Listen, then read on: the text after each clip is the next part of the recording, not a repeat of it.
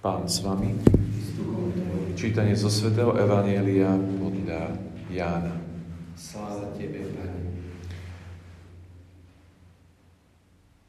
Ježiš odišiel na Olivovú horu, ale zavčas ráno sa vrátil do chrámu a všetok ľud sa zhrnul k nemu.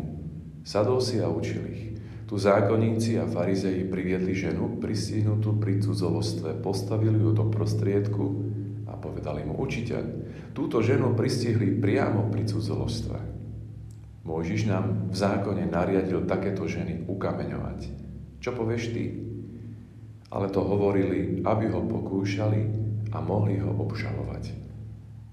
Ježiš sa zohol a prstom písal po zemi. Ale keď sa ho neprestávali vypitovať, vzpriamil sa a povedal im, kto z vás je bez hriechu, nech prvý hodí do nej kameň a znova sa zohol a písal po zemi.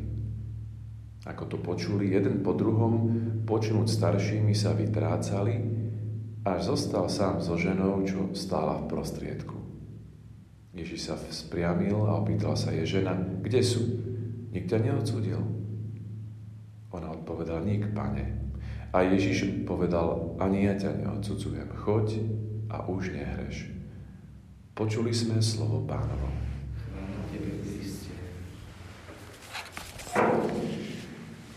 Pôsne čítania liturgické sú veľmi bohaté, bohaté na, na také zásadné pravdy, ktoré potrebujeme ako kresťania počuť. Väčšinou to smeruje k milosrdenstvu, k blízkosti Boha, k odpusteniu a také výzve k obráteniu, k pokore. To sú také tie základné, e, základné smery, ktoré, ktoré, ktoré vidíme v tých čítaniach. Minulú nedelu sme čítali ten príbeh, ktorý niektorí autori nazývajú príbeh príbehov o marnotratnom synovi, to je niečo nádherné. Dnes ďalší krásny príbeh, ktorý sa stal v Jeruzaleme, je Ježiš, ktorý sa rozprával so ženou, ktorú mu priviedli, lebo ju prisili pri cudzolostve. A dnes ale Janovo Evangelium začína takými zvláštnymi podrobnosťami, ktoré niekedy, keď čítame Evangelium, takých akože e, vynecháme, preskočíme. Veď to je len úvod. Poďme k veci, poďme k príbehu ten, ten detail, ktorý nám evangelista Jan ukazuje, je tú cestu, konkrétne tú cestu, ktorou prechádza Ježiš, tá je veľmi dôležitá. Ježiš ide z Olivovej hory, ide vlastne e, z Olivovej hory smerom do chrámu. Čiže musí prejsť údolím, kde tečie potok Cedron, do chrámu. Čiže ten zemepisný údaj, Olivová hora je na východ po ceste e, z hory do chrámu treba teda prejsť tým údolím, kde tečie rieka Cedron. Potom Ježiš ide ešte chvíľku do kopca a už je na chrámovom návrši. Tieto detaily nie sú zbytočné. Pre e, Židov prvého storočia tieto detaily vzbudili veľkú pozornosť. Pretože pripomínajú Ezechielovo proroctvo. Spojené so uh, skazenosťou a následnou obnovou chrámu. Ezechiel hovorí, že kvôli nečistote a skazenosti chrámu Šekina, čiže oblak pánovej slávy, sa zdvihol z chrámu a odchádza smerom na východ, prechádza vlastne tým, tým miestom Olivovej hory. Cez to miesto prechádza a odchádza. Boží oblak sa zdvihol a odchádza z chrámu. To je veľmi tragický obraz veľmi, sa, veľmi s, takým, s takou bázňou Židia čítali tento detail, že pán sa nahneval, pretože ľudia skazení vstupovali do chrámu, aj kniazy, aj tí, ktorí tam mali, mali čistí a zdvihne sa odchádza.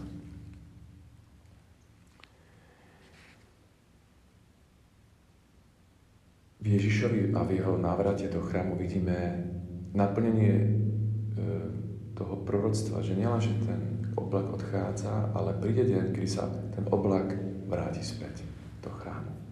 Pán opäť príde a bude bývať so svojou slávou v tomto chráme. A tento obraz sa naplňa v tom, že Ježiš sám je Bohom. On je tým oblakom slávy. On vstupuje e, cez Olivovú horu, cez potok Cedron do chrámu. Takže to je ten úvod taký, ktorý by sa nám mohol strátiť, úvod do toho príbehu s tou ženou, ktorý je dôležitý. Tieto úvodné slova nám poskytujú teda interpretačný e, kľúč k celému príbehu. Pamätajúci na zmysel otvárajúcich slov príbehu, sa teda venujeme trošku viacej e, tomu príbehu. Vyníme tam zákonníkov a farizeov, ktorí zneužívajú zákon. A takisto rituál na upevnenie svojej moci, na odsudenie človeka, na, nie, nie na jeho pozdvihnutie. Na takéto zlé zaobchádzanie s chrámom, so zákonom, na zneužívanie moci poukazovali často Ezechiel a Jeremiáš, predovšetkým tí dvaja proroci. Vytýkali to tým predstaveným, že tak sa to tak sa správajú. Aký vlastne má zmysel to, čo sa deje v chráme? To, čo sa dialo v chráme? Opäť je rituál, chrám. Mali človeka pribliesť k Bohu, mali spriateliť človeka s Bohom. Na to to bolo. Všetky tie predpisy a, a obety. Len aby človek a Boh boli bližšie, aby si boli blízki, aby, si, aby boli priateľmi. Zákon je ako taký tréner, alebo dirigent. Tréner je niekto, kto má teda na starosti ten tým hráčov a on do, dozera na to, aby naozaj boli vynikajúci. A tie tréningy sú niekedy krušné, ťažké, to nie je, nie je to medlíza. Dobrý tréner sa ne, neuspokojí s priemenosťou, ale jednoducho z tých chlapcov to chce vytiahnuť to maximum, čo v nich je. Takisto dirigent, keď počuje falošnú notu, tak zastaví celý orchester a povie, ty potrebuješ ešte potrénovať, či to nie je ono. Že zákon je taký tréner, ako to hovorí list Hebrejom, vychovávateľ.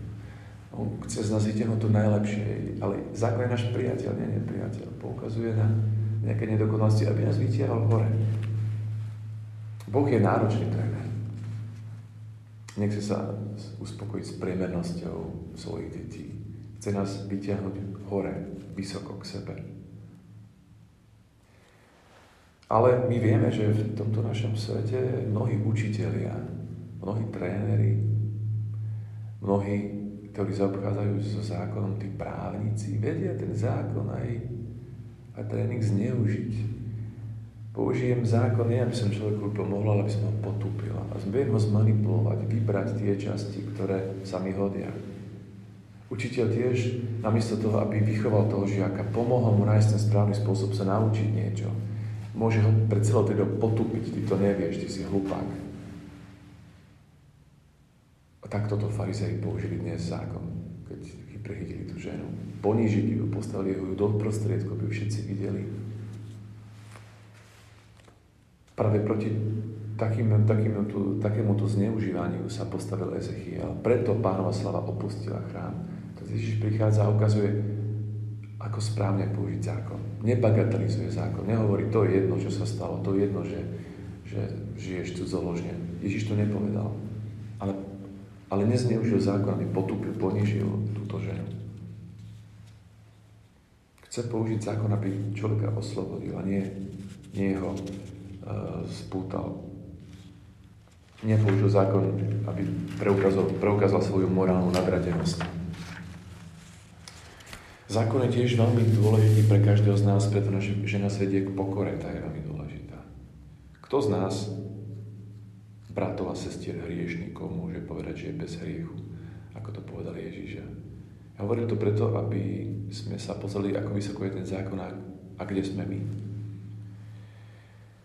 A tak tým, ktorí chcú zneužiť zákon, povie, ak, ak ste bez hriechu, tak hačte kamene. Kto je, kto je úplne bez hriechu, nech chodí prvý. To z, z, v nich mohlo vzbudiť pokoru. Aby si uvedomili, že aj oni ešte majú čo robiť, aby, aby toho trénera teda nasledovali ten zákon, ktorý, ktorý tu je pred nami.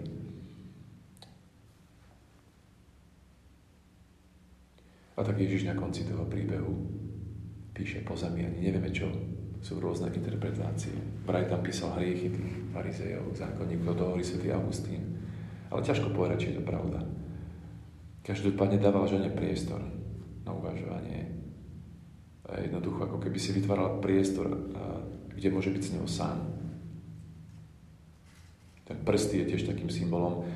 Ježiš, e, teda Boh na hore Sinaj vpisoval svojim prstom zákon do tabulí. Môže to byť taký symbol, že Boh chce vpísať svoj zákon do našich srdc.